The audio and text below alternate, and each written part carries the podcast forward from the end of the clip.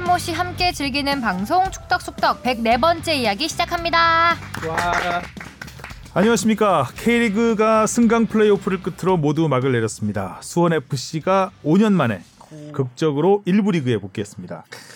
아, 현장을 취재한 이정찬 기자와 찬찬히 알아보겠고요. 또 아시아 챔피언스 리그 소식, 또 손흥민 선수 소식도 다뤄보도록 하겠습니다. 안녕하십니까. 주영민입니다. 안녕하세요. 주시은입니다. 안녕하세요. 박진영입니다. 안녕하세요. 장두 이정찬입니다. 길장자 아, 쓰셨어요. 네. 저희들끼리 장난으로 한 건데 상처가 좀 된 모양이에요. 아니 기자? 머리가 긴 건 아니네. 얼굴 장면이네요. 장면. 장면. 얼굴이 장면. 긴 거지. 뭐, 국무총리 네. 예전에 머리가 긴 건 아니니까. 어느 장면에서 그런 생각을 했을까 우리가 네. 어, 아니 지금 마스크를 저희가 이제 쓰면서 하느냐 마느냐 이런 얘기 하다가 마스크는 안 써도 된다고 이 안에 저희가 방역을 제대로 네. 한 모양이에요. 그래서 마스크를 안 쓰기로 했는데 마스크 하면서 얼굴에 저 같은 경우는 안경을 써서 맞아요. 습기 예, 차죠. 안 보여요 말을. 할수록 이종찬 기자는 말을 할수록 이게 마스크가 작아진대요. 아, 그 마스크가 그 좁아져 와요. 점점 점점 말을 하면 거의 압박 축구네, 압박 축구. 네. 뮤트 기능이 있어가지고 말하지 말라고. 아, 원래 그 예전에 별명 중에 턱돌이 별명도 있었죠. 아, 있었죠, 그- 있었죠. 그러니까 턱 그에 잘 걸으면 돼요. 걸으면 돼요. 아 여기 걸면 된다고요? 잘 걸면 돼요. 근데 건게 풀리면 이제 마스크가 이제 점점 올라오는 어, 무슨 갈고리 어. 걸듯이 그렇게 말씀을. 아, 스타킹 오로 올라가듯이 올라가요. 아, 이렇게. 저는 잘 못 느꼈는데. 네. 시끄러. 아, 이게 그, 모를 턱이 있나? 자 지난주에 저희가 뭐 질문도 좀 없고 네. 뭐 댓글도 별로 없어서 사실 부탁을 좀 드렸는데 이번에 좀 많이 왔습니다. 자 댓글부터 시작하도록 하겠습니다. 네, 캐스발 렘 다이쿤님이 다단계로 영업당해 왔습니다. 아우, 네, 성공했네요, 환영합니다. 다단계가. 네. 음, welcome. 또 다이쿤님은 앞으로 한 세 분 정도 더 모셔오시면. 다, 다단계가 경영학에서 보면 이론적으로는 굉장히 훌륭한 이론입니다. 그대로만 되면. 근데 이제 거기서 아, 인간의 욕심이 들어가고 막 이러다 보면 편법이 들어가면 망가지는 거지. 다단계라는 이 제도 자체는 훌륭한 제도예요. 자 모두 다 같이 다이아몬드를 향해 갑시다. 보이세요? 음, 자 다음이요. 어, 닉네임이 닉네임님이네요. 네. 오, 네 이름은 이름이냐? 뭐 이거네. 응, 닉네임님이 축덕숙덕 댓글 처음 남기는데 항상 잘 듣고 있어요. 최대한 오래오래 해주세요. 항상 건강 조심하시고 다음 주 이야기도 기대합니다. 네. 고맙습니다. 혼자 직관러님이 이정찬 기자님이 주신 원팀 리더십 열독 중입니다. 아 감사합니다. 저번에도 몇 페이지까지 읽으셨는지도 좀 네. 써주시면. 이 시간대쯤이면은 다 읽을 법. 그러니까요. 하신데. 궁금해서 네. 몇 열독. 페이지까지 읽었는지 한번 중간 점검. 어, 네, 읽다 보면 또 주무실 수도 있고 또 네, 열독 그렇습니다. 중에 잤습니다. 뭐 이런 얘기 아닌가. 어, 다음 주도 댓글 달아주세요. 네, 몇 페이지씩 나가시는지. 아트보님, 예전 제가 어릴 때는 지역 연고가 지정되기 전이라 프로축구 경기가 지방 이곳저곳을 다니면서 했던 기억이 나네요. 저도 어릴 때 안양 LG 대 부천 SK 경기를 제 고향이었던 안동에서 봤던 기억이 나네요. 경기 전 던져주셨던 미니 사인볼도 잡았던 기억이 있습니다. 지역 연고가 정착되면서 지금은 거의 사라졌지만 혹시 그때의 이야기 들어볼 수 있을까요? 네. 네, 어, 들어볼 수 있나요? 나중에 준비해 나중에 예? 뭐 근데 이런 이야기들은 저희가 지금까지 뭐 얘- 얘기 중간 중간에 네, 음. 따로 이제 라떼로 콕 집어서 하기는 어떤 에피소드가 있으면 좀더 예, 좋으실 예. 것 같네요. 뭐 그러니까요. 그때 어, 가 어떤 보셨던 경기? 어떤 경기라든지 음. 이 안양 LG와 부천 SK 경기 한 경기를 찝어주신 것 같지는 않고 이 뭐 그때 시절을 좀 그리워하시는 네, 것 네. 같은데 어. 네, 좀 더 구체하게 진도를 몇 네. 페이지인지 적어주시고. 뭐 예를 들면 뭐 안양 LG 시절에 뭐 신인왕을 탔던 정조국 선수의 뭐 어떤 경기라든지 뭐 이런 식으로 음. 기억하시는 경기가 있다면 뭐 음. 저희도 좀 취재도 좀 해보고 말씀드릴게요. 다음 홍진우님입니다. 주영민 기자님이 주시은 아나운서 일정이 빡빡해지면서 축덕숙덕이 유탄을 맞았습니다 하실 때 깜짝 놀랐습니다. 주님 어디 가시는 줄. 라울 히메네스 두개골 골절, 마라도나 별세, 뉴캐슬 10명 이상 코로나 확진, 프리미어리그 살인 일정 이슈와 리버풀 줄부상. 지난 7일간 울산 아챔 선전 빼고는 긍정적인 축구 소식이 별로 없었네요. 뭔가 허헛합니다. 어, 일주일 동안에 있었던 축구 소, 전 세계 축구 소식을 정리를 네. 해주셨네요. 헛헛한 소식들. 네, 헛헛합니다. 그래도 주님이 안 가셔서 따뜻합니다. 갑자기? 사회생활이. 갑자기? 갑자기 쟤왜 그래? 너 어제보다 준비해온 멘트 하는 아니. 아니 너 주님한테 그렇게 당하고 아직 정신 못 차렸니? 준비하라는 후드티 같은 거는 빼먹고 내가 제 말이요. 안 가져왔다고 오자마자 혼나놓고 네, 제 말. 허터 허터 따뜻한 정말 좀 헛헛하네요. 네. 의미가 없었네요. 아, 그게. 헛소리입니까? 어, 예. 헛헛하네요. 예. 구찌님이 주시은 아나운서님 생일 축하드려요. 잘 듣고 있어요. 이렇게 보내주셨어요. 음, 네. 감사합니다. 생일 축하드립니다. 축하합니다. 와, 선물 많이 받으셨던데. 뭐 네. 생일빵 떡잘 아니면 먹었습니다. 네, 뭐 내년 이, 2년째. 근데 너무 달라진 게 없어서 지난해와 음. 아, 지난해 아, 그럼 되게 당황해 하신단 지난해 말이에요. 떡이 어, 좀 조금- 다셨다고 했던 얘기가 어, 어, 렴풋이 생각나거든요. 이번에도 달았을 거예요. 음, 유효 기간이 긴 떡이 아닌 것 아니 같습니다. 아니에요. 따끈따끈한 떡입니다. 음. 쑥떡쑥떡으로. 오늘 컨디션 안 좋은데 네, 오늘 좀 내 생일 축하로 계십니다. 지금 기분 뭐, 좋은데. 언제 그렇게 크게 좋았냐면서도 오늘 특히 안 좋은데 한 전반 20분에 교체당할 위기에 놓여 있습니다. 아 선발이라고 생각하는 거야? 아, 못 풀고 있는 거 아니었어? 아, 2분이라 생각하겠습니다. 네? 네. 다음 댓글 읽을게요. 템레이님이 라떼 감독들 근황을 적어주셨어요. 코엘류, 포르투갈 축협 부회장, 아드보카트, 페이노르트에서 나름 선방 중, 봄프레레, 나이지리아에서 나름 영웅 대접 받으며 해설도 하고 살고 계심. 베어벡, 안타깝게도 2019년 암투병 끝 별세, 삼가 고인의 명복을 빕니다. 슈틸리케, 중국에서도 거하게 말아드시고 야인으로 지내는 중. 라떼 AS를 아주 네. 꼼꼼하게 해주셨습니다. 네. 그리고 이어서 손흥민은 제작자 손웅정옹 제외 모두가 인정하는 월클이죠. conversion rate는 압도적 세계 원탑이라고 봐도 무방할 겁니다. 추가 댓글도 달아주셨어요. 음, 여느 때와 같이 새벽에 챔스를 보기 위해 일어났다가 눈을 의심했습니다. 세계 축구계에 큰 별이 졌군요. 정말 마음이 아픕니다. 라떼 코너에서 마라도나의 발자취를 다뤄주셨으면 합니다.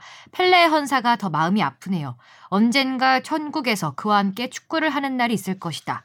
영면하소서 디에고 마라도나. 음, 이쯤에서 준비했습니다. 네. 축떡 다방에 주문하신 라떼 나왔습니다. 아,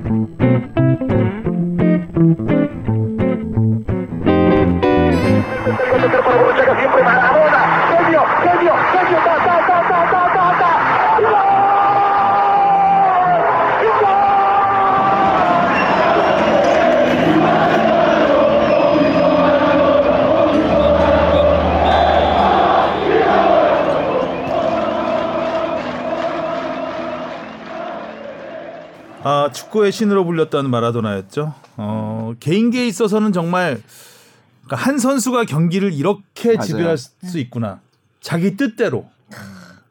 어, 진짜 그 시절 마라도나는 어, 그냥 마라도나 팀 마라도나였죠. 음, 음. 마라도나 진짜 혼자서 북치고 장구치고 다 하던. 어, 노래하고 코러스 넣고 음. 그런 것까지 다 하는 선수였습니다. 자 마라도나를 좀 조사를 했는데 영문도 좀 많이 읽었어요. 영문 인터넷도 오. 눈이 좀 아픕니다. 그래서 머리도 좀 아프고. 어, 1960년 남아메리카 원주민 과라니족 출신 빈민가 판자촌에서 태어났습니다. 그 마라도나의 아버지가 과라니족 출신이었고 어머니는 이제 이탈리아계 혼혈이었습니다. 어, 나중에 제가 왜 과라니족을 말씀드리냐면 나중에 이제 스페인이 점령을 했잖아요 아르헨티나를. 그래서 이제 스페인에서 이 남아메리카 원주민을 좀 비하를 하는 그런 음. 문화가 좀 있었어요. 음. 그래서 나- 마라도나가 그것 때문에 굉장히 힘들어했던. 그래서 어, 아마 역사상 최악의 난투극이 있었는데 잠시 후에 얘기할 건데 그게 이제 이 과라니족 어. 요 부분과 좀 연관이 돼서 제가 말씀을 드린 거고요. 어, 마라도나는 세살때 축구공을 처음 선물 받고 축구를 시작했습니다. 세살 때. 네. 세상에. 가난에서 벗어나기 위해서 축구했다고 많이 알려져 있잖아요. 맞습니다. 근데 음. 축구를 너무 잘했습니다. 너무 타고났어요. 누구한테 배우지도 않고 혼자 공을 가지고 놀았는데 공을 땅에 떨어뜨리질 않았다고요. 어머 어머. 음, 그 어린 나이에 역시 네. 천재. 천재죠. 그냥 타고난 거죠. 음.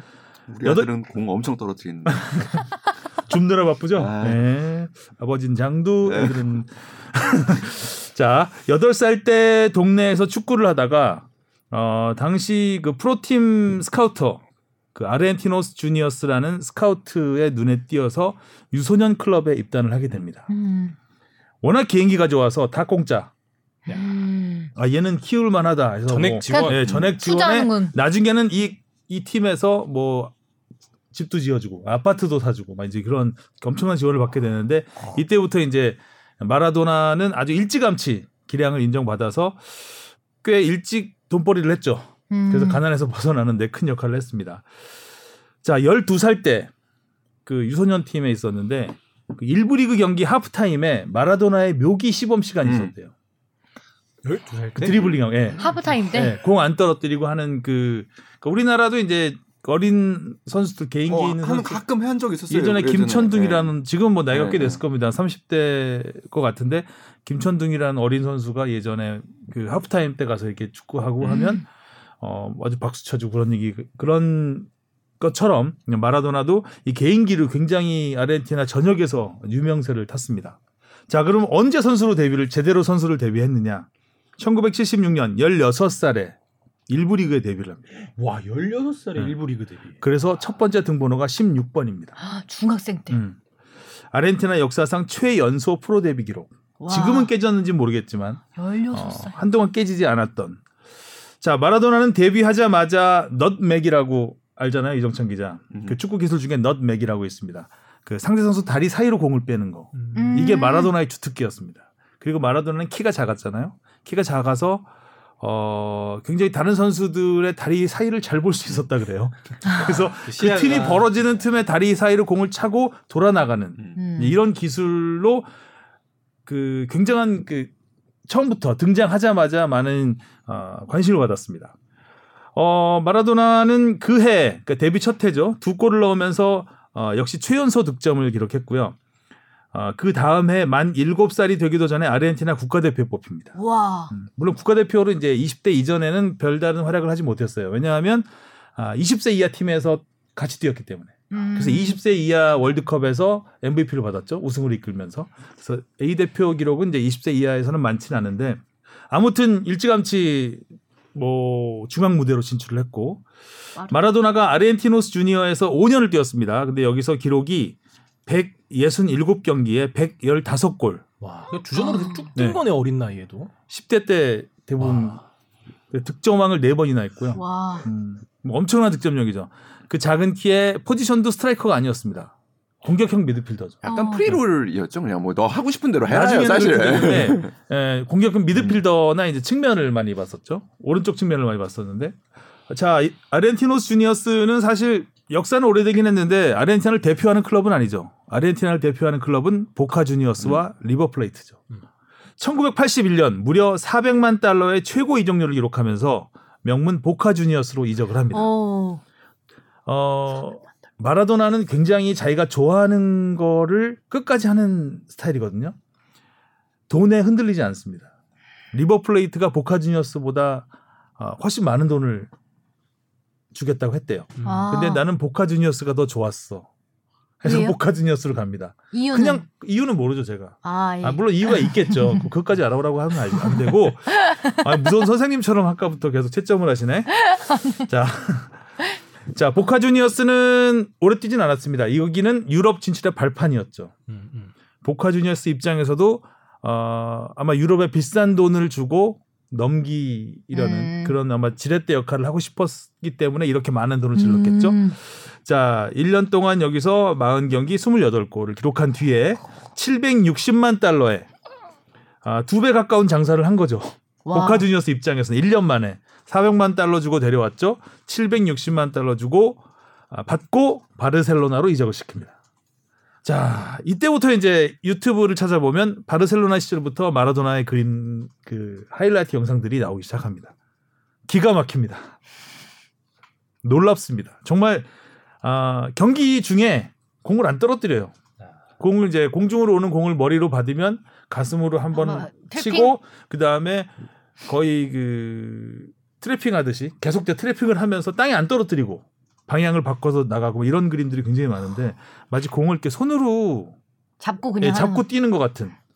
다른 선수들은 그냥 뛰고 그걸 뺏으려고 달려오고 마라도나는 손으로 잡고 뛰는 것 같은 느낌이 들 음. 정도로 공이 발에서 떠나질 않습니다. 메시보다 더한 것 같아요 제가 봤을 때 음. 최전성기 음. 시절에 마라도나는 어 그리고 이제 마르세유 턴이라고 사실 마르세유 턴이라는 게 이름 붙여진 게 이제 지단 지단이 때문에. 지네딘 지단이 이제 굉장히 아름답게 했죠 네, 그 턴을. 네. 근데 이거를 하이라이트 영상 보면 밥 먹듯이 합니다. 아니 밥 먹듯이가 아니라 숨 쉬듯이 해요 그냥. 마, 그러니까 마르세유 턴을 세 번 연속하는 것까지 있어요. 그러면 어지럽겠는데요? 어지럽나 봐. 네. 그세 번 연속하면서 세 명을 제껴요. 어.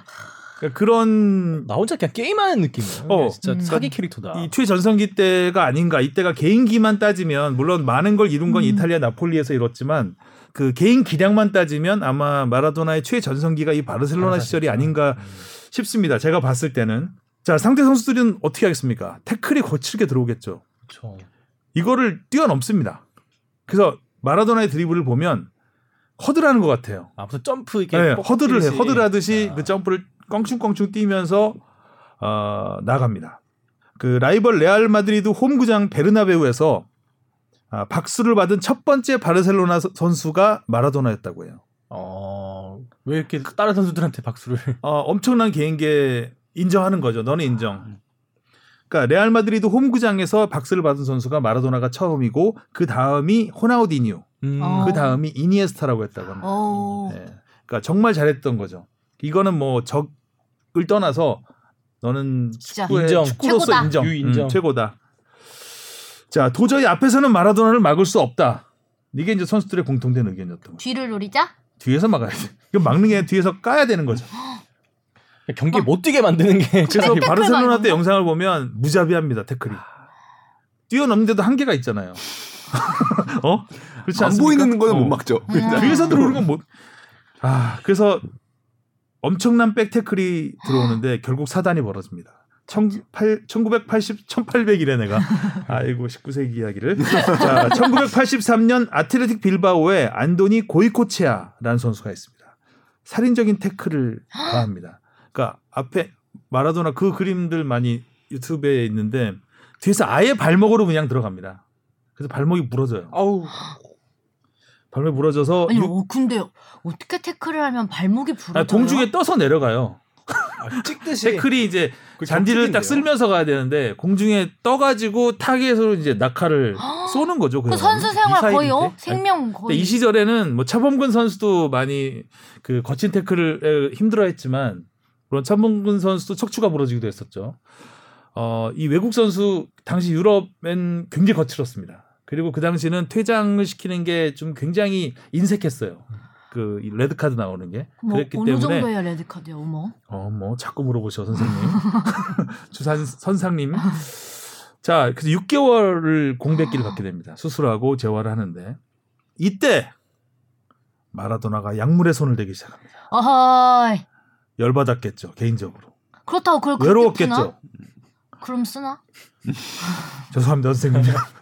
계속 혼나네 오늘. 교장 선생님이세요 거의 거의 여기 무슨 이렇게 하나한 말씀을 자꾸 사랑의 매 하나 들고 계셔야 될 것 같아요 한 손에. 아니 너무 원한 방향이 이 좋지 브랜드도 못하네. 눈을 부릅뜨고 있어 지금.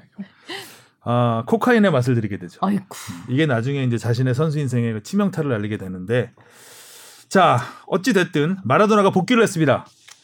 아 그리고 구강컵 결승에서 바로 그 팀 아틀레틱 빌바오를 만나게 되죠. 복수. 마라도나는 또 다시 엄청난 태클을 당하게 됩니다. 넘어지고 쓰러지고 도저히 제 기량을 발휘할 수 없는 상황이 된 거죠. 마라도나는 사실 이때부터 태권 축구를 경험한 거예요.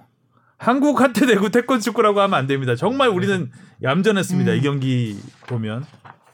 자, 여기 이제 빌바오 홈 경기였거든요. 빌바오 팬들이 마라도나를 향해 인종차별을 하기 시작합니다. 아까 얘기했던 과라니족 출신이라는 것 때문이죠. 물론 이제 마라도나가 그 부분에 대해서 핸디캡이 있었는지 모르겠지만 어찌 됐든 여러 가지가 겹칩니다. 거친 경기, 마라도나 경기는 안 풀리죠. 결국 바르셀로나는 1대 0으로 졌습니다. 음. 아, 그러자 빌바오 선수들이 마라도나를 자극하기 시작하죠. 약 올립니다. 나빠. 이때 마라도나 오른손 훅이 날아갑니다. 누구한테 얼굴로. 팬 관중 아니요. 선수한테. 선수한테? 선수한테. 헉! 그, 그 상황을 위키피디아에 나온 영문 버전으로 내가 봤는데 일단 snap, snapshot을 날렸대요. 일단 처음에. 어. 그 다음에 knee kick, elbow, 그 다음에 headbutt 다 나옵니다. 격투기 용어가 다 나와요. 네. 거기 최악의 난투극이었죠. 그래서 이걸 그러니까 마라도나가 그때 옷이 다 찢어져요. 찢어져요. 그때 영상도 있습니다. 찾아보시면 어, 선수들이 막다 뒤엉켜 갖고 완전 난투극이 벌어지고 관중까지 뛰어와서 막 난리, 난리가 납니다. 무려 60명이 다쳤습니다. 와. 이게 이제 최악의 난투극이었죠. 이게 근데 국왕컵 결승이었잖아요. 국왕님이 오셨습니다 이. 국왕님 이름을 국왕님이 그걸 지켜보시는 보신- 앞에서, 어, 국왕님이 더 재밌게 지켜보시는 앞에서 선생님이 지켜봐도 이렇게 막 긴장되는데 네. 국왕님이 지켜보는 앞에서 하고 또 관중이 10만 관중 와. 그리고 전국에 중계되는 경기. 와. 아 여기서 마라도나는 격투기 격투 선수가 된 거죠. 엄청나네. 음. 그래서 결국은 도저히 스페인에 더 뛸 수 없는 상황이 된 거예요. 그래서 이제 이적을 하게 되고 떠난 팀이 그 이탈리아의 나폴리. 나폴. 어, 마라도나의 전성기가 한 시대가 그야말로 거기서 다 일어났죠. 음. 어, 어쨌든 마라도나는 떠나게 되는데 그래도 바르셀로나에서 두 시즌을 뛰면서 58경기 38골.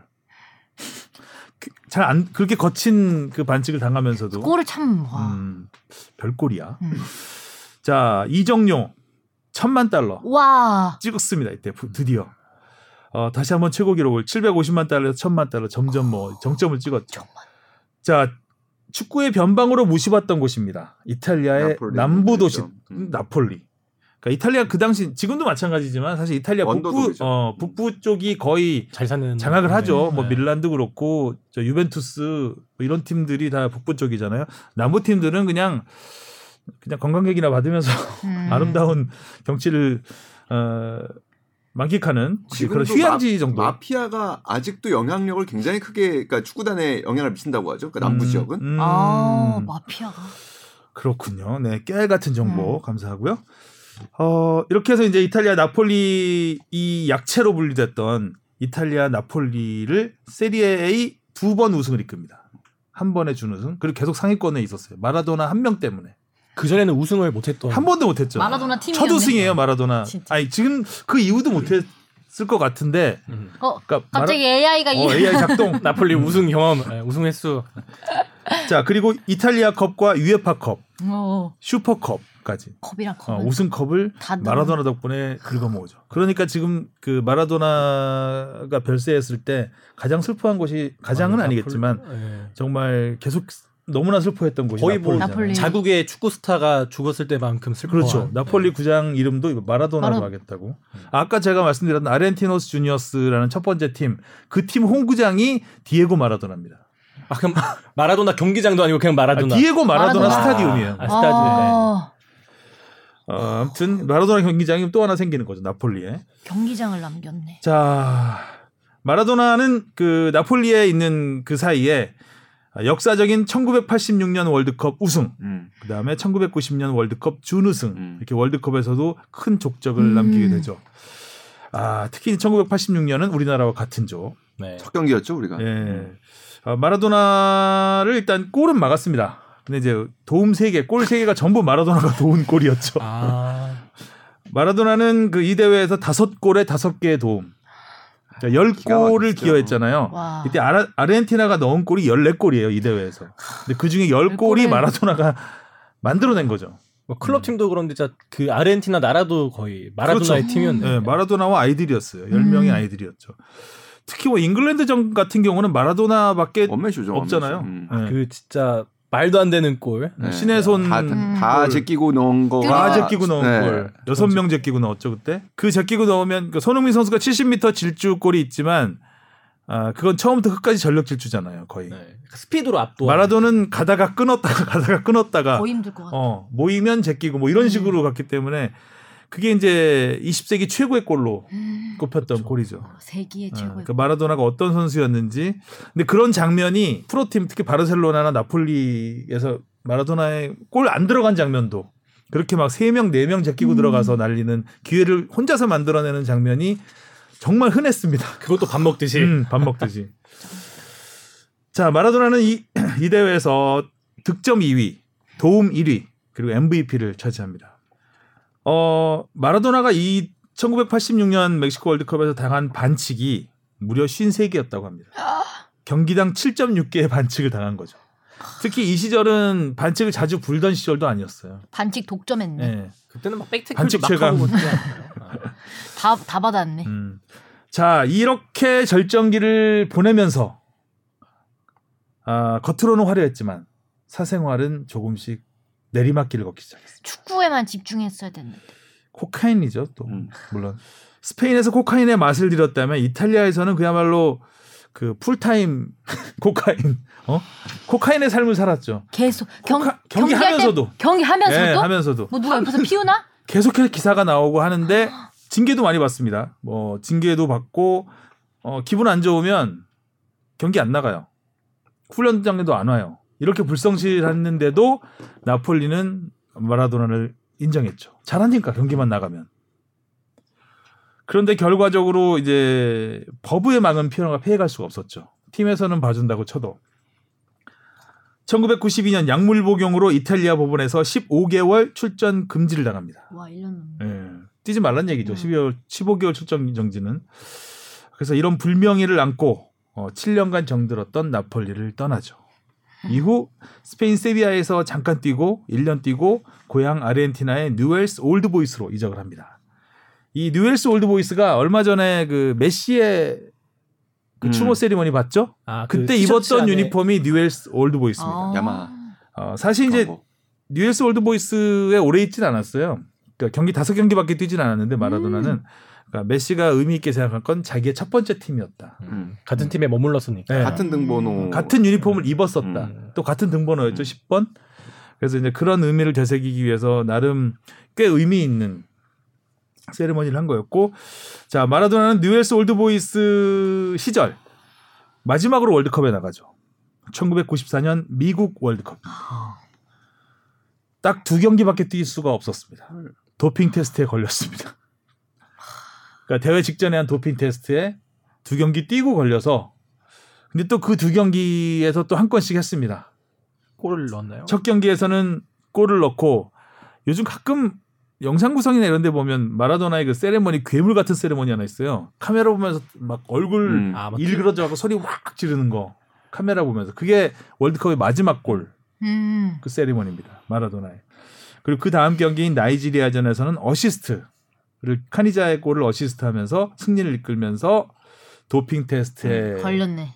positive 양성. 양성 반응을 보이면서 긍정적인 친구였어요. 음, 아. 숨을 싸게 되고 아, 1년 정지를 받습니다. 또 그래서 국제 대회 1년 정지를 받아서 에, 마라도나의 국가대표 생활은 이렇게 안녕. 끝이 나게 되죠. 음. 어시스트와 함께 약물의 어시스트를 받고 그만두게 되는 거죠. 역시 약물이라. 자 마라도나는 어, 징계가 끝난 뒤에 이제 보카 주니어스로 복귀를 하게 됩니다. 음. 자기의 아르헨티나에서 뛰었던 팀이죠. 좋아했던 팀. 왜 좋아했는지는 모르고. 자 마라도나의 복귀 전 한국에서 열렸습니다. 그때 우리나라가 이제 김영삼 2000 대통령 시절. 그렇죠. 음. 2002년 월드컵 어, 유치전을 하고 있을 때예요. 근데 펠레가 일본을 지지를 했죠. 그러니까 브라질과 아르헨티나는 앙수기자 라이벌 이죠. 네. 그러자 아르헨티나가 우리나라를 지원합니다. 친한파 가는 네. 거리. 그래서 어, 국가를 사랑하는 마라도나는 한국을 지지하게 되죠. 약간 뭐 원, 자기한, 원수의 자기한테 친구는 우리의 적이다. 막 약간 이런 그렇죠. 거죠. 자기한테 이단 접차기를 했던 나라를 지원하는 음, 결국 태권 축구를 시작해서 태권 축구를 사랑하게 된. 음. 어, 맛을 한번 네, 봤으니까. 그래서 보카 주니어스가 우리나라의 친선 경기를 우리 국가대표와 친선 경기를 하러 옵니다. 그게 이제 마라도나의 복귀전이었어요. 음. 물론 골은 넣지 못했지만 전반전을 뛴 걸로 기억을 하는데 코너킥 전담에서 차고 뭐 이렇게 네. 되게 잘 차고 뭐 네, 아주 개인기는. 훌륭했습니다. 아 제가 마라도나의 개인기 중에 또 하나를 설명드릴 게그 라보나킥이라고 알죠. 음, 아, 음, 그렇죠. 음. 발 다리 꽈서. 어 그걸 밥 먹듯이 했습니다. 아, 밥을 자주 먹네요. 어 그걸 굉장히 그죠? 아주 대식 가니까 이렇게 아. 몇. 끼를 하시는 거예요, 몇 끼를. 그러니까 새끼로 안 되겠어. 어, 한 경기 하면 세 끼는 기본입니다. 그 마르세유 턴과 어, 라보나킥. 아, 자꾸 선수도 제끼고.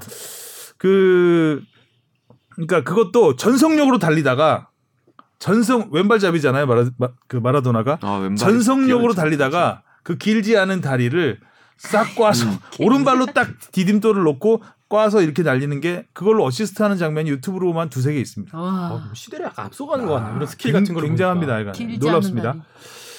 자, 보카 주니어스에서 어쨌든 한국에서 복귀전을 치르고 2년을 더 뛴 다음에 아, 1997년에 어, 은퇴를 하게 되죠. 음. 프로 통산 588경기 312골, A매치 통산 91경기 34골. 은퇴 이후에도 마라도나는 뉴스메이커였죠. 어휴. 이래저래 뭐 정치적으로도 그랬고 또 약물, 감독 또 생활도 했고요. 알코올 중독. 음. 올해 살이 잘 찌는 체질이래요. 어, 몸무게가 130kg까지 나갔다고 합니다. 아, 키에 130? 어, 165cm에 130kg. 어, 위 절제술을 받기도 했었고 이제 수술 때 많이 올랐죠. 그리고 사망설도 꽤 있었습니다. 이번에도 바로 뭐 돌아가시기 전에 네, 수술 여러 가지. 많이 받았던 음. 걸로. 그리고 사실 그 남아공 월드컵 이전에 몇 년 전에 이제 알코올 그 치료센터에 꽤 오래 있었거든요. 치료센터에서 이제 약물 끊고 알코올 끊고 굉장히 좀 건강해진 모습으로 남아공 월드컵에서 우리가 봤잖아요. 네, 뭐 그때 현장에서 이정찬 음. 기자도 취재를 했었는데 어땠나요 그때는? 미워할 수 없는 사람이에요, 좀. 귀엽죠. 예, 예. 음. 그 기본적 그야말로 앙팡 테러블. 기본적으로 전 세계에서 저는 여러 팀들을 취재해봤지만 제일 취재하기 어려웠던 나라 팀 대표팀 중에 하나가 아르헨티나입니다. 기본적으로 좀 검하네요. 아, 그러니까 이꼭 똑같은 남미라고 해서 똑같은 분위기가 아니라 브라질은 그래도 좀 개방적이고 이렇게 좀 뭐 문화적으로도 인종이 좀 섞여 있고 이러다 보니까 좀 그런 것 같긴 한데 음, 아르헨티나는 굉장히 문화적으로도 자부심이 있고 아. 그 어떻게 보면은 아시아 국가 기자들이 와가지고 하는 거에 이렇게 좀 이렇게 좀 거리를 두고 좀 그런 부분에서도 아그 멀리서 보고 뭐 이렇게 아, 한국 기자 왔냐 그러면 뭐 소문도 흔들어주고 음. 그러니까 되게 좀 미워할 수 없는 캐릭터예요. 그리고 포르투갈과 스페인의 문화 차이일까요? 아 그런 거 그러니까 좀 없진 않을 거예요. 예, 예. 그리고 아르헨티나는 싸웠잖아요, 계속. 그렇죠. 예. 전쟁 그 쳐들어오는 음. 나라와 계속 싸웠습니다. 그래서 음. 무기력하게 꽤 오랫동안 싸웠죠. 또 포틀랜드 전쟁도 있었고 영국과 그렇죠. 그러니까 나름 이렇게 저항하는 음. 그 민족성이 좀 있는 것 같네요. 우리는 사실 운동선수한테도 굉장히 높은 도덕적 잣대를 사실 요구를 하는 경우가 굉장히 많잖아요. 근데 그럼에도 불구하고 아무튼 우리로 보면은 조금 실망할 만한 어떻게 보면은 행동들을 많이 했음에도 불구하고 음, 굉장한 지지를 받는다라는 느낌을 당시에 굉장히 많이 받았었고요. 음. 사실 마라도나가 대표팀 감독으로서도 그렇게 썩 메시라는 굉장히 당시에 이제 유망주를 데리고 있음에도 불구하고 막 어마어마하다라는 느낌은 사실 안 줄 때였음에도 불구하고 그 분위기가 굉장히 지지를 받는 느낌이었고 존재 자체가 그냥 네, 네. 음. 그리고 우리 그 와의 경기에서는 그때 요하네스버그에서 경기가 있는데 굉장히 추웠어요. 그때 날씨가 어, 추웠죠. 네, 엄청 추웠고 심지어 그 저도 현장에서 봤는데. 네, 그 경기장 밖에는 얼음이 얼 정도로 와, 추웠어요. 진짜 춥다. 근데 그런 상황에서? 정말 그 벤치의 열기라는 거는 느껴질 정도로 오. 그러니까 벤치에서 쉼 없이 진짜 신경전을 펼쳤고 그리고 옆에 있는 허정무 감독한테도 엄청 이제 신경전과 그 옆에 있는 대기심한테 그런 제스처를 통해서 경기를 자기 걸로 만들기 위한 아, 그러니까 그 마라도나를 좀 그래도 좀 이해하고 싶은 분들한테 추천드리고 싶은 거는 넷플릭스에 있는 그 시날로아의 마라도나라는 다, 그 다큐 시리즈가 신- 있습니다. 신- 시날로아. 아, 멕시코? 멕시코 이제에서 선수 그 감독 생활을 할 때의 이야기인데 음, 조금은 이해할 수 있어요. 그의 그런 선택들과 삶들을 좀 공감할 수 있는 음. 부분이고 그 뭐 기행 온갖 기행들은 많이 하는데 조금 귀엽게 느껴지고 좀 그런 부분이 좀 있었던 생각이 들, 듭니다. snapshot elbow 이거 귀여워요? 사고 뭉치 같은 이런 거? 느낌이네요. 네. headbutt 아니 무서운데. 그- 그런 네, 네, 그런 맞습니다. 생각이에요. 예, 그 굉장히 많은 사랑을 받았던 그렇죠. 음. 선수죠. 그 축구의 신이라 충분히 불릴만 했고 음. 좀 안타까운 것은 좀 더 그 전성기를 오래 가져갈 수 음. 있었는데 에, 그 거친 문화, 음, 음. 어, 거친 축구 문화에 또 계속되는 부상을 당하면서 어렵게 어렵게 선수 생활을 했고 또 그에 따른 그에 따른이라고 하긴 좀 그런데 어쨌든 약물이 또 어우러지면서 음. 그런 부분들은 안타깝죠. 건들지 말아요. 그런 게 생각이 나요. 그러니까 우리가 흔히 막 조직력 강조하면서 팀보다 위대한 선수는 없다, 뭐 이런 음. 얘기들 많이 팀보다 하지만 위대한 선수였어. 응, 팀을 위대하게 만들 줄 아는 어, 선수였죠. 아니, 근데 이 정도 급의 선수는 없었던 것 같아요. 없었던 것 같아요. 그러니까 브라질 그 음. 펠레를 축구 황제라고 하지만 저는 당시에 마라도나. 펠레급의 어. 선수가 한 네댓 명 됐어요. 아. 여러 명 있었어요. 마라도나는 딱히 그러니까 마라도나 때문에 골을 많이 넣은 선수는 있었지만 아, 그렇게 막 팀을 그러니까 혼자서 뭔가 할수 그렇죠. 있는 선수는 없었던 거 없었죠. 아니 그리고 그 언더독들을 우승시킨 거는 굉장히 높게 볼, 볼 그렇죠. 거 나폴리 같아요. 같은 네. 팀을 이탈리아에서 그렇게 많이 우승을 시켰다? 어, 그건 대단한 거죠. 그 이번에 마라도나가 세상을 떠났을 때도 그런 뭐 커뮤니티에서 가장 많이 화제가 됐던 사진이 이제 그 나폴리 입단했을 때 막 기자들 막 깔려 있고 음. 마라도나가 그 가운데서 나폴리를 우승할 수 있는 팀으로 만들겠다 그 멘트 하나가 이 선수가 어떤 얼마나 대단했던 선수인지를 보여주는 것 같아요. 그러니까 마라도나가 바르셀로나에서 나폴리에 도착하는 날 엄청난 인파가 몰렸대요 음. 공항에. 어, 그 외신 기사 보니까 엄청난 열광을 했는데 마라도나가 떠날 때는 한 명도 나오지 않았다. 너무나 쓸쓸하게 음. 떠났다. 음. 음, 그런 헛헛했겠다. 네, 그니까 헛헛했겠네 진짜. 자 라떼는 여기까지 헛헛했겠- 하겠습니다.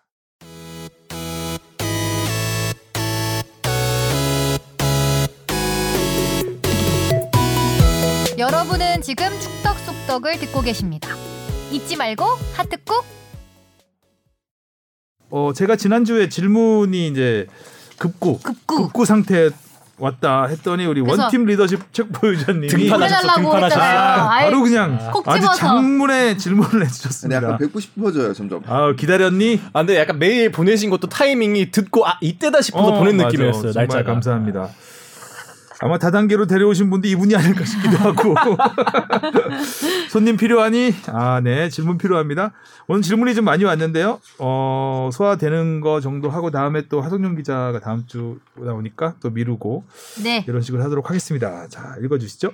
이정찬의 원팀 리더십 책 보유자입니다. 국내 축구 기사를 보면 BBC 같은 정론지 성격의 신뢰도 높은 언론을 인용한 경우도 있지만 더선이나 돈발롱처럼 황색 언론지를 인용한 경우도 많이 보게 됩니다. 최근엔 아무래도 축구 팬들의 수준도 높아져서 어느 해외 언론을 인용한 기사인지 확인해라는 것 같습니다. 어? 출처가 BBC네? 진짜 저 선수 진짜 이적하나 봐. 또는 에이 뭐야 더선이네 이런 식으로요. BBC나 더선, 돈발롱은 축구 팬들 사이에서도 그 언론의 성격에 대해서 이미 유명한데요.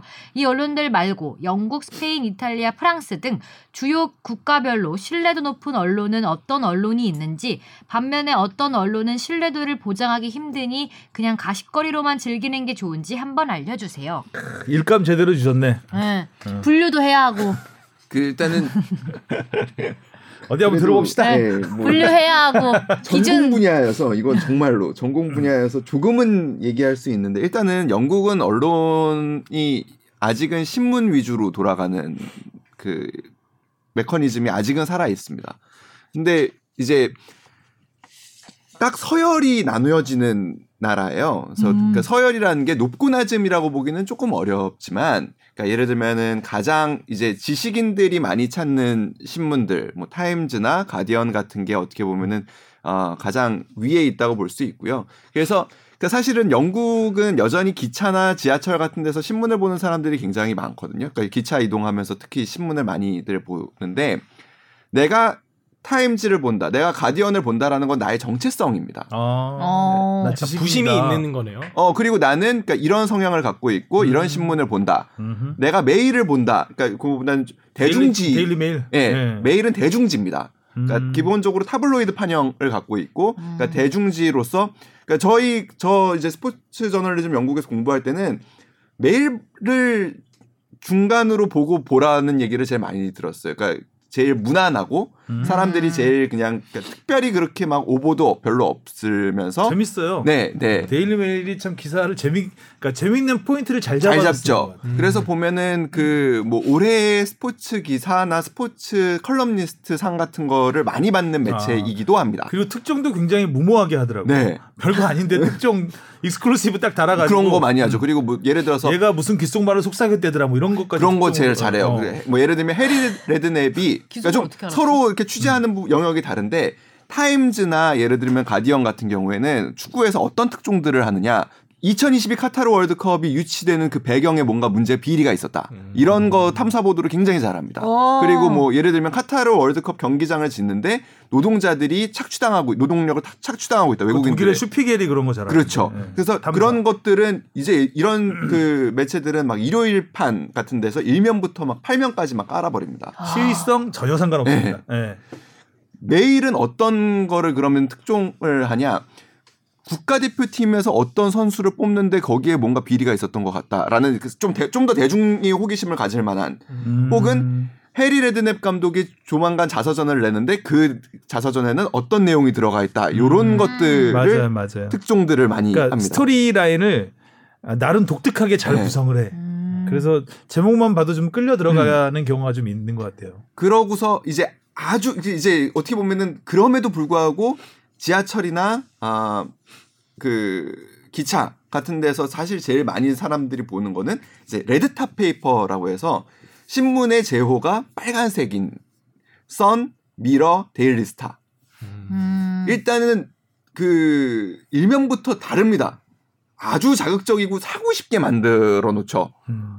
그러니까 그 여기는 뭐 이제 뭐 그래서 UFO와 관련된 일면 기사 같은 것도 굉장히 많이 나오고요. 아우 사고 싶어. 아우 사고 싶어. 어 맞추고 싶어. 그리고 이제 더선 같은 데가 이제 많이 하는 특종은 호날두와 성관계를 가졌던 여성을 섭외해서 그로부터 아. 그 뒷얘기들을 듣는 와. 맞아 맞아 맞아. 이런 것들 특종들을 와, 많이 합니다.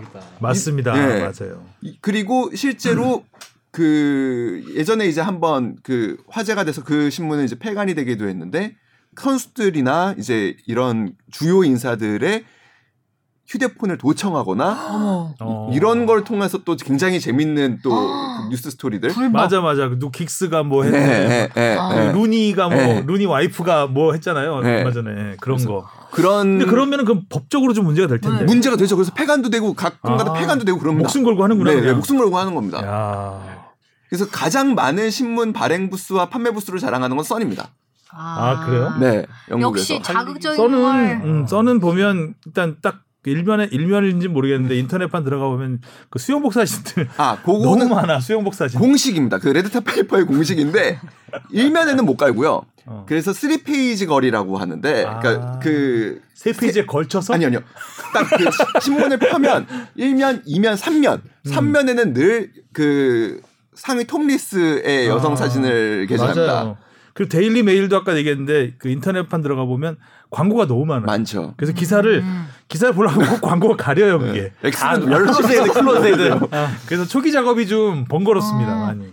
오늘 그래서- 하루 보지 않기 꼭 눌러야겠네요. 음. 근데 그렇지만 그러니까 더 선 같은 데가 음. 그러니까 그 정보력이 나쁘지 않은 게 그러니까 검증을 조금 덜 한다는 것뿐이고요. 정보력은 굉장히 좋습니다. 그러니까 먼저 쓰려고 하다 보고 그리고 대중들이 진짜 좀 아, 대중들의 말초 신경을 자극하는 부분에 이제 음. 취재를 하는 부분 돈도 많이 써요. 그래서 음. 취재원들한테 그런 것들이 있고 뭐 스페인 돈발론 같은 경우에는 뭐네 그러니까 선과 딱 스페인의 선이라고 생각하시면은 음. 스페인의 BBC는 BBC 같은 이 BBC나 데일리 메일 같은 그러니까 스페인은 조금 저는 이상이- 그렇게 보기는 조금 어려운 것 같아요. 그러니까 음. BBC는 좀전 세계적으로 독보적인 것 그렇죠. 같고요. 어. 네. BBC는 따로 떼놔야 돼요. 네. 그거는 그냥 천상계 그야말로 official이라고 생각하면 돼요. 그 기사는. 그리고 우리가 이제 스페인에서 이제 좀 유명하게 알고 있는 매체들 마르카. 뭐 아스나 마르카 네. 매일 정도 마르카 음. 얼마 전에 그 김영 우리 김영렬 기자가 마르카 기사 보고 썼다가 엄청난 오보를 했죠. 어? 호날두가 호날두, 자기 네. 호텔을 뭐 코로나19 병상으로 네. 어, 제공한 개조한다고 아, 뭐 개조한다고 했는데 알고 보니까 마르카의 오보로 네. 아이고야. 누가 야, 항의할 수도 없고. 딱 그냥 그 정도 수준인 것 같아요. 그러니까 그렇다고 해서 신뢰도가 아주 떨어지는 매체는 아니고 음. 어그 매일 정도의 이게 대중들이 관심을 가질 만한 이제 이야기들을 아, 하는 영국처럼 이렇게 딱 나눠지진 않는구나. 네, 네. 어디는 그러니까 더선 이런 데 쓰면 잘 우리가 안 믿잖아요. 재밌게 어, 보면 됩니다. 어. 음. 음, 이탈리아나 프랑스 쪽은 잘 프랑스는 아무래도 제일 그래도 레키프? 우리 레키프를 음, 음. 제일 많이들 하죠. 그리고 프랑스 풋볼이라는 것도 있고 근데 이제 레키프도 언론이 다 마찬가지예요. 그러니까 언론은 늘 실수 사람이 만드는 거기 때문에 음. 실수도 많이 합니다. 그러니까 제일 대표적으로 또 아넬카와 관련한 큰 잘못을 했던 게 레키프입니다. 음, 그러니까 아넬카가 기억하시는 분들도 있겠지만 남아공 월드컵 때 어, 감독한테 항명을 하고 맞아요, 맞아요. 오. 근데 이 자리에서 아주 험한 욕을 했다라고 해가지고 그걸 일면 제목으로 음. 뽑아가지고 아넬카를 낙인을 집어서 사실상 거의 프랑스에서 추방시키다시피 한 매체인데 음, 그게 나중에 대법원까지 갑니다. 음. 실제로 그 발언을 하지 않았다라는 게 대법원에서 증명이 됩니다. 아이고. 음. 근데 레키프는 법적인 책임을 지지 않는 것으로 대법원은 판단을 합니다. 그래서 그런 부분을 봤을 때 음. 그러니까 BBC만한 공신력을 갖고 있는 매체는 전 세계에서 찾기가 좀 어려운 것 음. 같고요. 유례나 비슷. 가짜 뉴스에 대한 처벌은 안 받는 건 여, 여기저기 마찬가지네요. 그러니까 그 대법원 판례가 저는 되게 재밌는데, 그러니까 이렇게 믿을 만한 근거가 분명히 있었고 이 음. 매체에서 소스들을 확인을 했을 때 그렇죠. 기본적으로 네. 이제 언론의 명예훼손이 성립이 되려면 어느 정도의 의도성이 좀 있어요. 음. 있어야 네. 돼요. 근데 그게 이제 의도가 어, 정말 그 공익을 위한 의도였다. 이게 조금이라도 있으면 음. 명예훼손이 저 성립이 안 되긴 하죠. 네. 그래서 아무튼 아네카는 조금 억울했을겠지만 음, 뭐 그런 아네. 일도 있었습니다. 음 그렇군요. 알겠습니다. 김신영 씨로 넘어갈까요? 네. 김신영 씨가요. 안녕하세요. K리그에 궁금한 사항이 있어 질문 드립니다. 코로나19 시대 방역은 당연한 사항인데 대한민국 4대 프로 스포츠 중 원정팬이 직관할 수 없는 유일한 스포츠가 K리그더라고요. 특별한 이유가 있을까요? 그 전부터 원정석은 나눠져 있었는데 유니폼도 못 입게 하고 직관도 불허하는 방침은 이해할 수가 없습니다. 내년에도 방역이 계속될 것 같아 질문 드립니다. 음. 이런 불만이 많으세요. 많죠. 많으세요. 어, 되게. 많으세요. 그리고 그.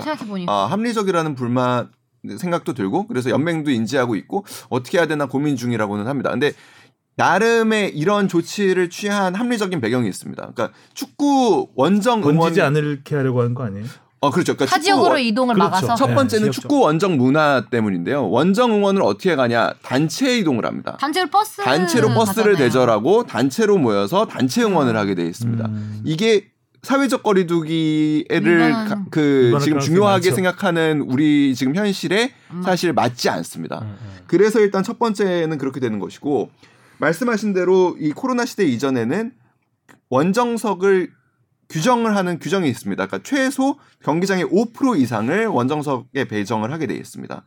근데 그러면은 뭐 천, 지금 10%를 했든 그 10%에 또 5%를 하면 되는 거 아니냐라고 얘기를 하겠지만 기본적으로 5%를 했을 때 홈팀에 어떤 또 의무가 있냐면 원정석을 보호하는 의무가 있습니다. 아, 인력이 들어가네요. 그렇죠. 그래서 그 부분에 대한 부분을 아. 또 고, 네, 고민이 필요합니다.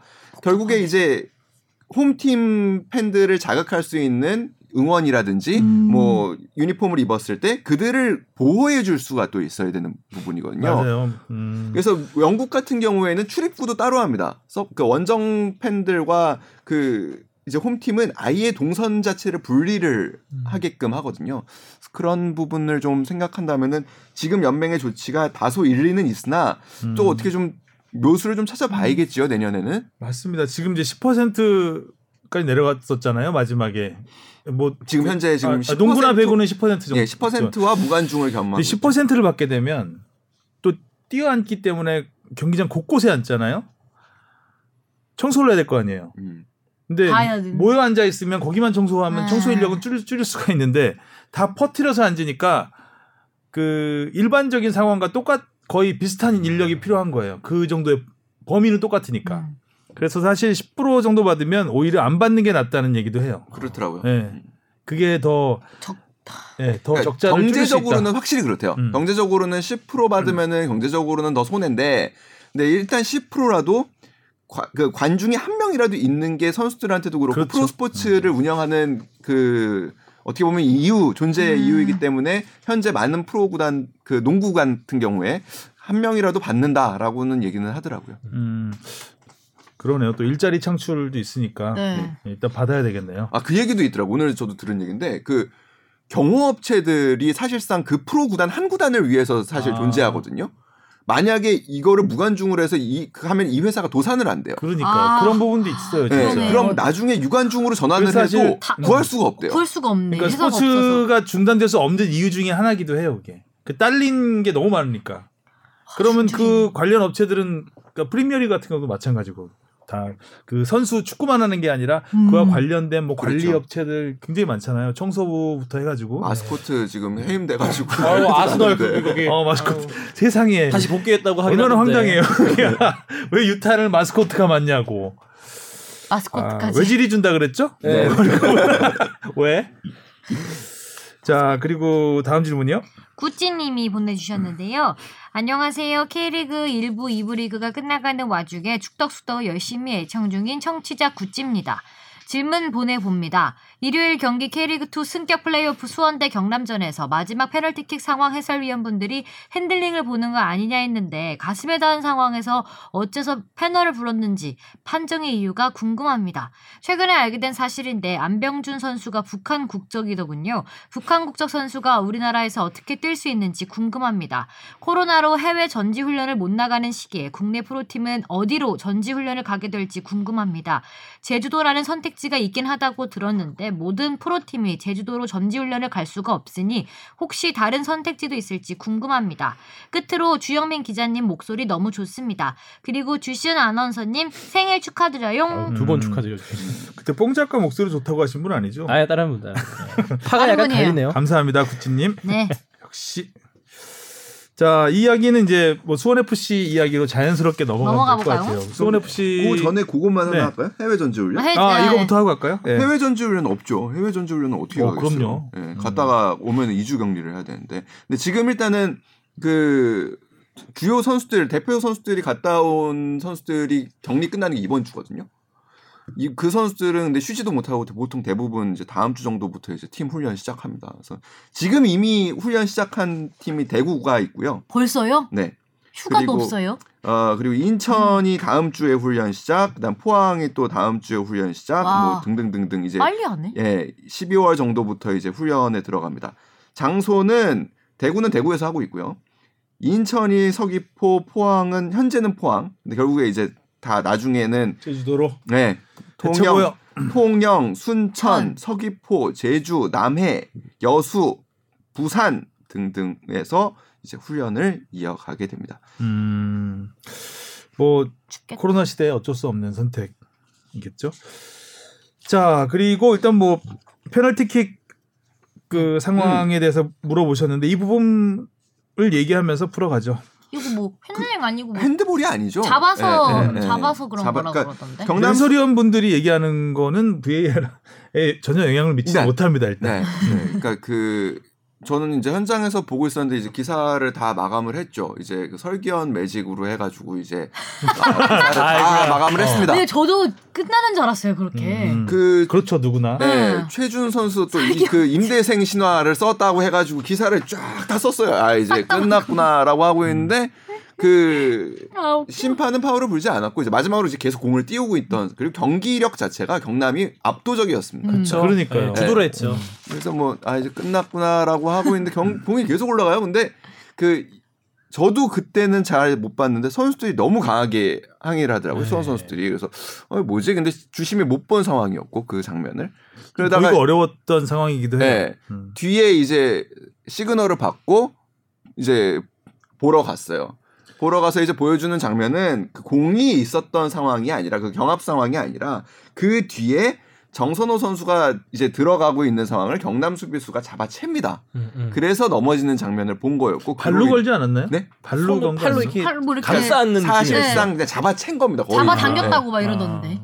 음, 뭐, 예, 그 잡아당긴 장면 때문에 결국에 페널티킥이 선언이 된 거고, 결국에 안병준 선수가 넣었죠. 골을 넣으면서 이제 1대1이 되면 결국에 무승부가 무승부. 되면은 이제 정규리그 순위에서 앞선 팀이 올라간다라는 규정에 따라서 결국에는 이제 수원이 올라가게 됐죠. 기사를 다 다시 바꿨었습니다.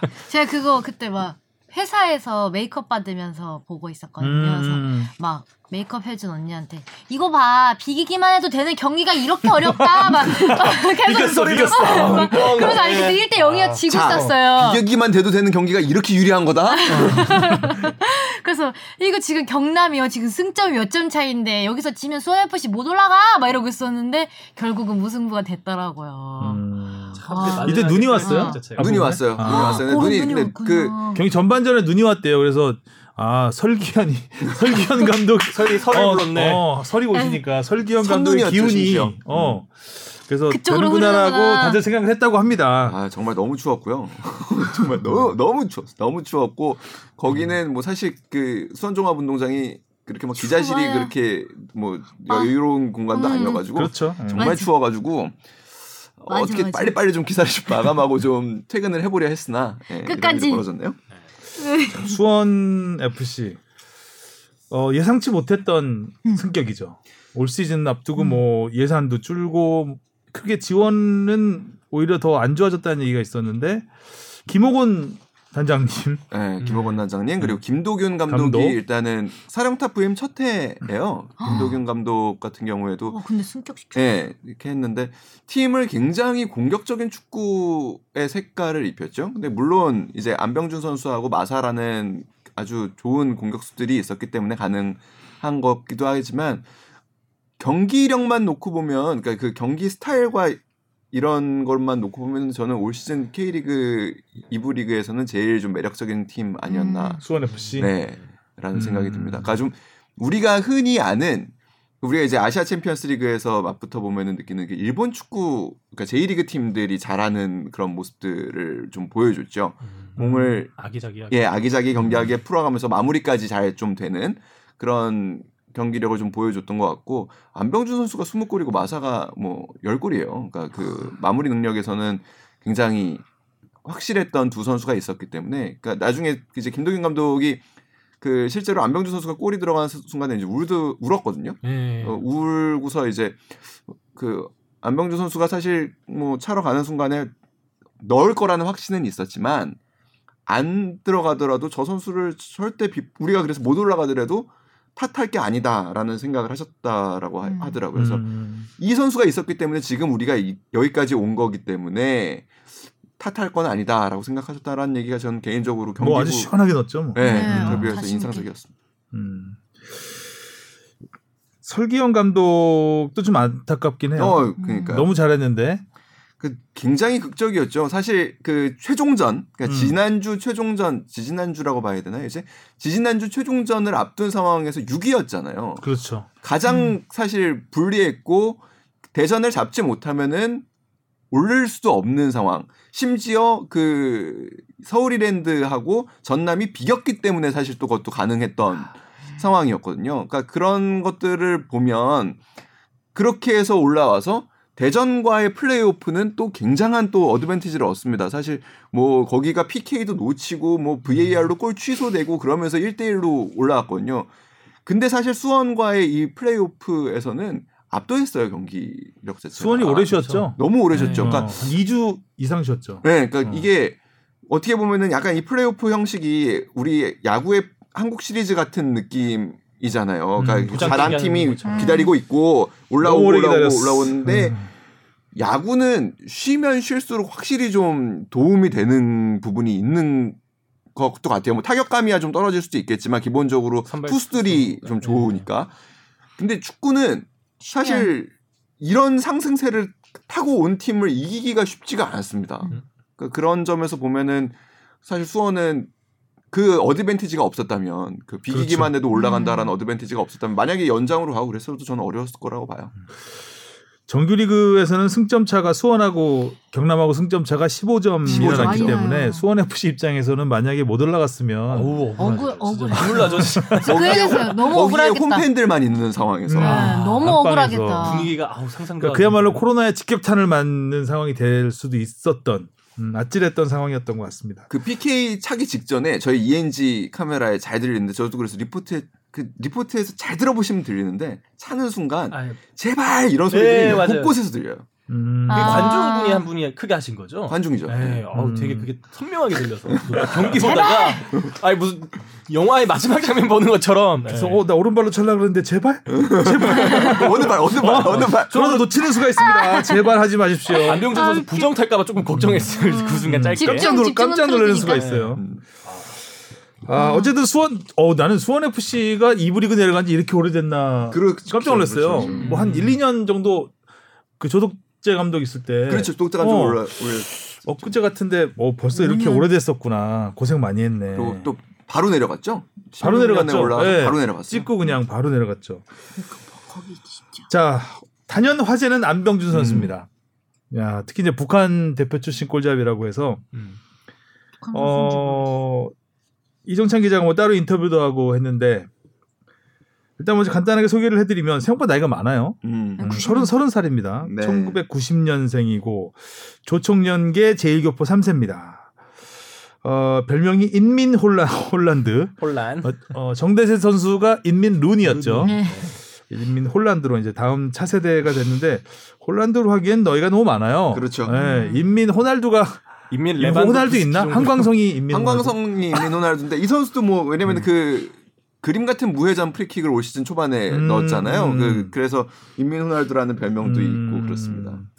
어 그리고 소속팀도 일본 제1리그에서 많이 거쳤습니다. 가와사키 프론탈레, 제프 유나이티드, 그다음에 간, 시에겐 가나자와 이건 잘 모르겠습니다. 이 팀은 로아소 구마모토, 그다음에 수원 FC까지 대표팀 경력이 8경기인데 뭐 동아시안컵에서 우리나라하고도 한번 했었고요.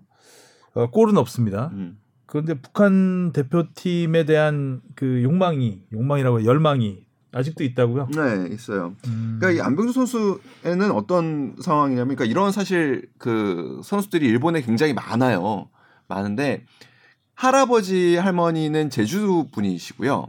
할아버지 할머니가 일제 강점기에 이제 일본으로 넘어가신 겁니다. 그런 상태에서 해방이 됐죠. 그러니까 무국적자가 됩니다. 이분들 그냥 국적이 없죠. 왜냐하면은 조선이라는 나라는 없어졌으니까요.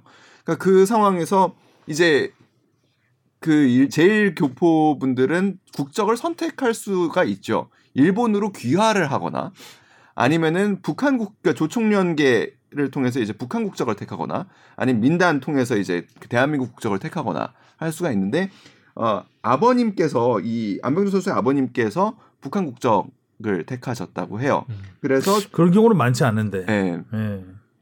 그때도 다 뭐 한국 쪽으로 다 남아요. 아니 그래도 조총련계도 꽤 많아요. 조총련계도 뭐 근데 왜냐하면 조총련계 그러니까 그 북한이 굉장히 많은 지원을 했어요. 음. 초창기에. 60년대 네. 뭐 70년대 그래서 조총련계 학교가 굉장히 체계적으로 교육을 받을 수 있고 우리말과 글 교육을 굉장히 열심히 네. 그러니까 음. 애국심을 고취하고 우리말과 글을 가리켰기 때문에 사실은 민단 그러니까 그 우리 대한민국 국적을 가진 친구들도 우리말과 글을 배우기 위해서 조총련계 학교를 가는 경우도 꽤 있었습니다. 아. 음, 그러니까 이 친구들은 사실은 북한 뭐 정권 체제에 대한 맹목적인 뭐 그런 애국심 이런 거보다는 조선인으로서 그냥 제대로 교육을 받, 받은 거예요. 거죠. 그리고 우리나라 우리 말과 글을 쓰는 나라로서 그냥 그 조선을 생각을 한 거고 그러니까 보통 이, 이 친구들은 그래서 북한이라는 말에 그렇게 거리낌이 없습니다. 음, 그러니까 보통 그렇죠. 이제 우리가 북한이라고 하면은 그 실제로 북한 분들은 굉장히 화를 내시거든요. 저 조선 음. 뭐 예, 음. 지구, 북조선이라고 해야 예, 되니까. 지구상에 북한이라는 나라는 나라는 없다. 없다라고 얘기를 하, 죠 그리고 우리를 남조선이라고 얘기를 하고. 음. 그러니까 그럼에도 불구하고 이 친구들은 그런 거는 없어요. 근데 그러니까 사실상은 굉장히 그 일본인에 조금 더 어떻게 보면 더 가깝긴 해요. 우리 말과 우리 글을 갖고 있고 우리 뿌리를 한국이라고 생각을 하지, 그러니까 우리나라라고 생각을 하지만 그런 가운데에서 어 이제 조총련계 선수들 축구를 잘하는 선수들이 북한 축구협회에서 이제 좀 발탁을 해가는 경우가 있었던 거죠. 잘하는 선수들을 음. 정대서 선수도 마찬가지였고, 근데 정대서 선수 같은 경우에는 어머님이 그 조총련계 학교 선생님이셨어요. 어. 어. 그래서 북한에 대한 사실은 그 애국심도 굉장히 컸었어요. 그래서 남아공 월드컵 때 보면은 처음에 그 북한의. 애국가가 나오는 장면에서 아. 굉장히 막 울잖아요. 그- 근데 안병주 선수는 그거보다는 조금 더 어떻게 보면은 더 이념적으로는 정치적 색깔은 없는. 아. 선수. 말도 잘하던데요? 네. 어. 저는 제일 처음에 북한 선수인지 잘 몰랐어요. 음. 이부 리그 경기를 잘 안 보다 보니까. 음. 근데 이제 나중에 이제 경기 끝나고 인터뷰하는데 말씨를 듣고 어 음. 뭐지 약간 일본 사람 같으면서도 뭔가 북한을 대세 필이 좀 나죠. 네, 어. 약간 추성훈 선수 보는 것 같기도 하고 저 음. 격투기에. 사실 그래서 그 안병주 선수한테 지금 이렇게 잘하는데 대표팀 다시 뽑히고 싶지 않냐? 뽑히면 기쁠 것 같다. 그러니까 북한 대표팀에 뽑히면 기쁠 것 같다. 그러고 내년에는 우리 남북 대결이 있잖아요. 또. 그 그래서 만약에 진짜 뽑혀서 다시 그 남북 대결을 하게 된다면 어떨 것 같냐라고 얘기했더니 그 얘기를 하더라고요. 그러니까 북, 일본에 있는 많은 우리 제일교포 동포들이 정말 기뻐 내일처럼 기뻐할 것 같다라는 음. 얘기를 했을 때, 그러니까 사실 이 선수 이게 이 선수가 막 북한 대표라고 하니까 되게 안 좋은 뭐 편견을 많이 받고 그것 때문에 가족들이 굉장히 많이 고생을 하고 있거든요. 사실 음. 한국에서 살면서도 어 조금 좀 다르게 봐야 되는 부분이라고 생각해요. 그러니까 축구 선수로서 최선을 다하고 있는 거고 내가 수원에 있으니까 수원의 승리를 위해서 최선을 다한 거고 수원 팬들을 누구보다 소중하게 생각하고 있는 선수고요. 잘해서 북한 대표팀에 간다는 거는 개인적인 또 어떻게 음. 보면은 영광이라고 생각할 수 있을 것 그렇죠. 같아요. A 네. 매치를 뛰고 싶은 건 네. 누구나 마찬가지니까요. 어 근데 이제 수원 FC와 계약이 끝나죠. 네, 끝나요. 그러면은 쉽지 않을 것 남을 같- 수 같은데. 있을까요? 저는 쉽지도 않을 것 같다라는 생각. 김호곤 감독이 잡는다고 잡을 수 있는 선수는 아니잖아요. 근데 정치적인 또 영향도 좀 있지 않을까라는 생각이 좀 들기도 하죠. 정치적인 영향. 시장의 입김이 또 작용할 수도 있죠. 시장이 이 선수 잡아라 하면은 뭐 잡을 수도 있는. 음. 근데 제가 보기에는 뭐 지금 일단은 몇몇 일부 리그 팀들에서 관심을 갖고 있는 것 같고요. K리그 일부 리그. 그렇겠죠. 네. 이 정도 급의 선수면 그러니까 말콩 아니에요 한마디로 따지면 그렇죠. 이부 리그 어. 득점왕이니 득점 왕이 또 부판에 또 득점 완 나왔다 완. 득점 완나 득점 완. 야 우리 바보 되고 있어. 혀가 약간 마비. 야 리포팅하는 기자들이 바보 되면 어떡해? 지금 안병주 주시은만 예. 네. 틀리면 된다 바로. 네. 아닙니다. 아닙니다. 아닙니다. 자 뭐, 뭐, 뭐. 아 안병준 선수의 어. 의견이 가장 중요할 것 같은데 뭐 얘기야 슬쩍 뭐 꺼낸 건 없었나요? 뭐 어디 아 어느 팀. 네네네. 아직은 얘기하지는 않죠. 네. 그러니까 지금 일단은 일본 얘기 안 하죠. 네, 일본 용- 가족에 있는 일본으로 지금 다시 갔고요. 음. 어, 그래서 좀 그 일본에서 좀 어, 쉬다가 갈수 돌아와서 있어요? 이제? 예. 어. 갈 수는 있죠. 근데 올 때 이제 뭐 자가격리 자가격리를 해야 돼요. 해야죠. 아, 어. 일본 갈 수 있구나.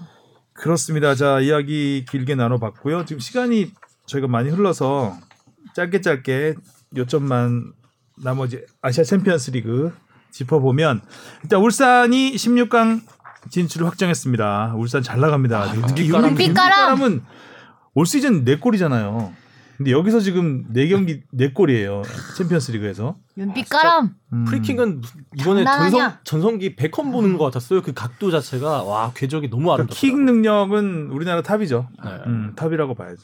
윤빛가람이 그 선수가 제일 먼저 주목을 받은 게 우리 2007년 17세 대회잖아요. 17세 월드컵. 음, 그렇죠. 그 대회에 안병준 선수가 우리나라에 왔었습니다. 어. 참가차. 아. 맞아요. 제주도에서 예, 북한에. 했다고. 예, 예.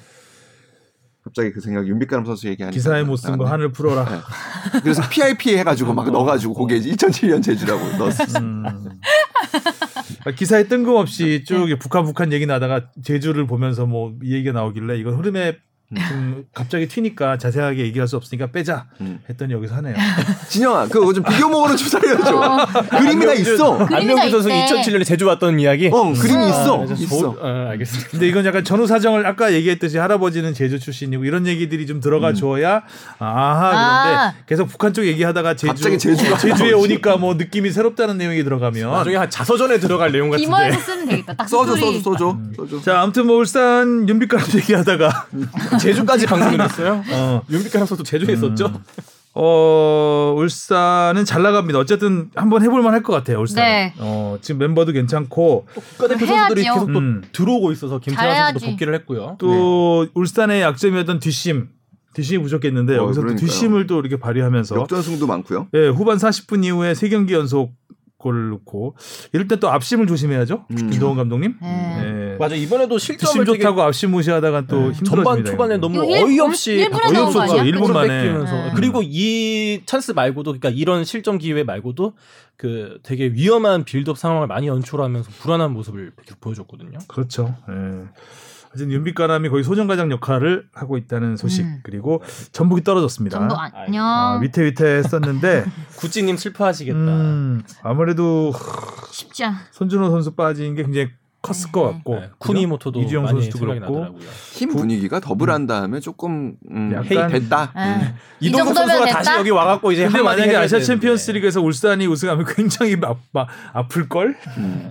아, 그러니까 제가 볼 때 한 16강을 가고 그때부터는 그 선수들도 생각이 좀 달라졌을 것 같은데 조별리그에서는 사실 그 임하는 그런 그 전반적인 팀 분위기가 우리는 올 시즌 최선을 다 다했고. 어, 이룰 걸 다 했다라는 약간 그런 느낌이었어요. 그런 순간 이제 프로의 세계는 냉정하니까요. 네. 그런 순간은 어쨌든 뭐 선수들이 이렇게 받쳐주지 못하는 상황에서 뭐 역부족이었죠. 네. 뭐 음. 투톱 계속해서 골을 넣 으려고 하다 보니까 네 골이나 먹는 음. 요코하마에게 어, 그런 결과가 됐고 그다음에 수원 삼성은 광저우와 1대 1로 비겼습니다.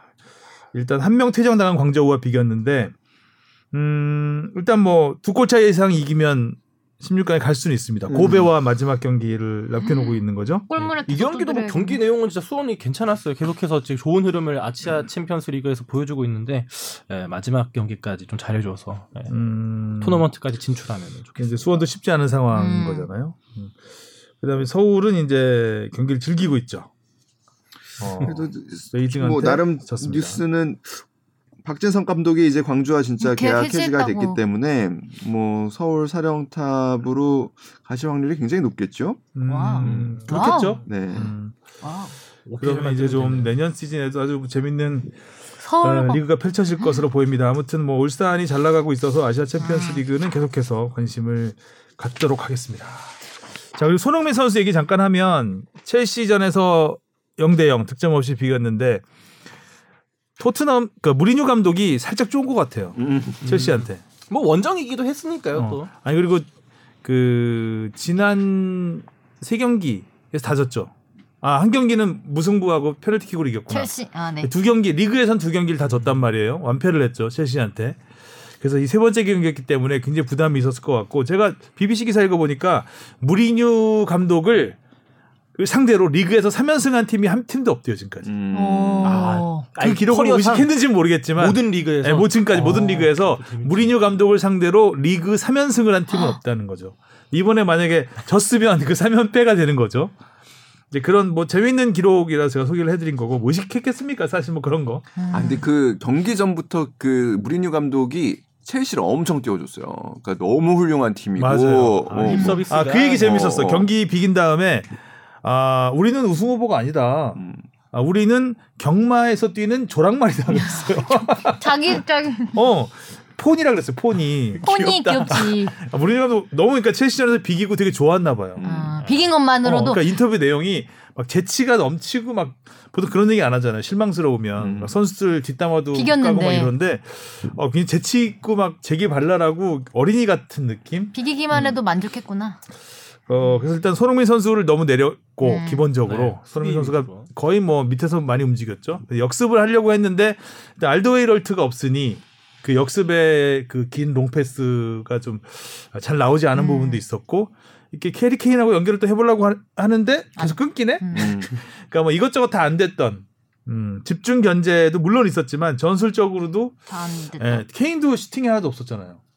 그랬던 것 같은데 케인도 거의 어, 활약이 별. 예, 공 잡으면 넘겨주기 바빴지 사실 뭐 어떻게 만들어 보려는 요런 그런 건 잘 나오지 않았던 것 근데 같습니다. 그 중요한 무승부였다고 생각이 들어요. 어, 중요하죠. 예, 토트넘 어. 입장에서는 리그 선두를 그래도 다시 지금 음. 아무튼 뭐 어쨌든 간에 지금 프리미어 리그 리더라는 위치를 지금 유지를 하고 있다라는 게 굉장히 큰 의미가 있을 거고 음.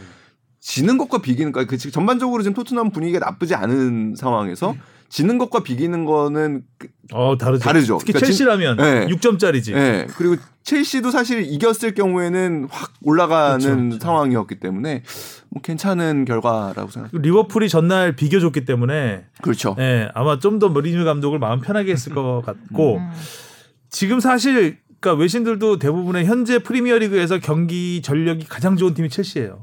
음, 압박 제일 뛰어나고 음. 지금 뭐 다들 무너지잖아요. 아스날, 뭐 맨유, 맨시티 다 흔들리는데 첼시는 거의 뭐 맞아요. 누수 없이 완벽한 지루가 지금 거의 마지막에 교체 멤버로 뛰고 있으니까 아 그리고 뭐 어. 약간 황혼을 불태우고 있는 것 같아요. 지루스 진짜 골들이. 골못 넣는 골잡이로 되게 유명하잖아요. 근데 지금 뭐 예, 슈팅만 그- 많이 하는 골잡이. 음, 지금 골골 넣으면 굉장히 화려하고 네. 어. 골못 넣는 골잡이. 골안 주워 먹는 골잡이 뭐 이런 거. 평범한 골은 싫다. 지루하지가 않네. 어. 아. 좋았다. 헛헛하네. 아니, 이번에 예. 이번에라도 토트넘 분위기 이번에 계속 잘 이어가고 나- 있는 것 중에 하나가 음. 무실점으로 또 끝낸 게 이번에 음. 알도 엄청- 코비 부상 있어도 이게 조로든 선수가 나왔잖아요. 그렇죠. 그, 뭐 그 선수 칭찬을 많이 받죠. 약간 뭐 좀 불안한 모습이 조금 있었기는 다이어 선수와 뭐 수비 쪽에서는 것도 있긴 했는데 수비 쪽에서는 뭐 알드웨이럴 때 공백을 메웠다 네. 이런 평가를 받고 또 이제 토트넘이 화제가 된 게 팔브리그 팀하고 아, 그렇죠. FA컵 3회전에서 붙는 거 마리- 축구와 마린이었죠 마린. 마린 더비. 어 우리 마린 한국 더비. 마린 손흥민과 현지 마린 영국 마린, 영국 마린 마린의. 대결. 아, 마린 보이는 누가 될 것인가. 아, 왜 그래 또? 아 오늘 그러네. 오늘 왜 이렇게 꼭 한 마디씩 하네? 오늘 컨디션이 많이 안 좋나 보네. 아니 좋은 아니, 좋으니까 하는 거 아니야? 아까 지루까지 괜찮았는데. 어, 지루까지 우리 진영이 진짜 아유 진짜 한숨으로 끝나는 거예요? 어우 저희 어머니가 자. 저 봤을 때 하는 한숨인 줄 알았어요. 아 좋습니다 오늘 오늘 지루했고 마린보이가 헛헛한 누군지 오늘 지루하고 헛헛한 방송이었네요. 방송. 자 마린보이가 누군지는 한번 확인해 보시죠. 아이고 힘드네요 방송. 자 토트넘이 이제 앞으로 빡빡합니다 일정이. 음. 자 유로파리그 금요일에 린츠와 린츠를 가는 경기가 있고, 네. 프리미어리그 아스널과 또 음. 경기가 있습니다. 런던 첼시에 팀. 이어서 아스날은 잡아야죠. 아스날이야 뭐 요즘 흔들흔들하는 팀이기 때문에 만두 어, 손흥민 선수의 활약이 있지 않을까, 좀 더 잘 이용하지 않을까 공격적인 면에서 어, 지루한 것은 용납할 수 용납할 수 없으니까. 헛헛한 것도요. 어. 자 오늘 방송은 여기까지 하겠습니다. 수고하셨고요. 다음 주에 뵙겠습니다. 네, 안녕. 고맙습니다.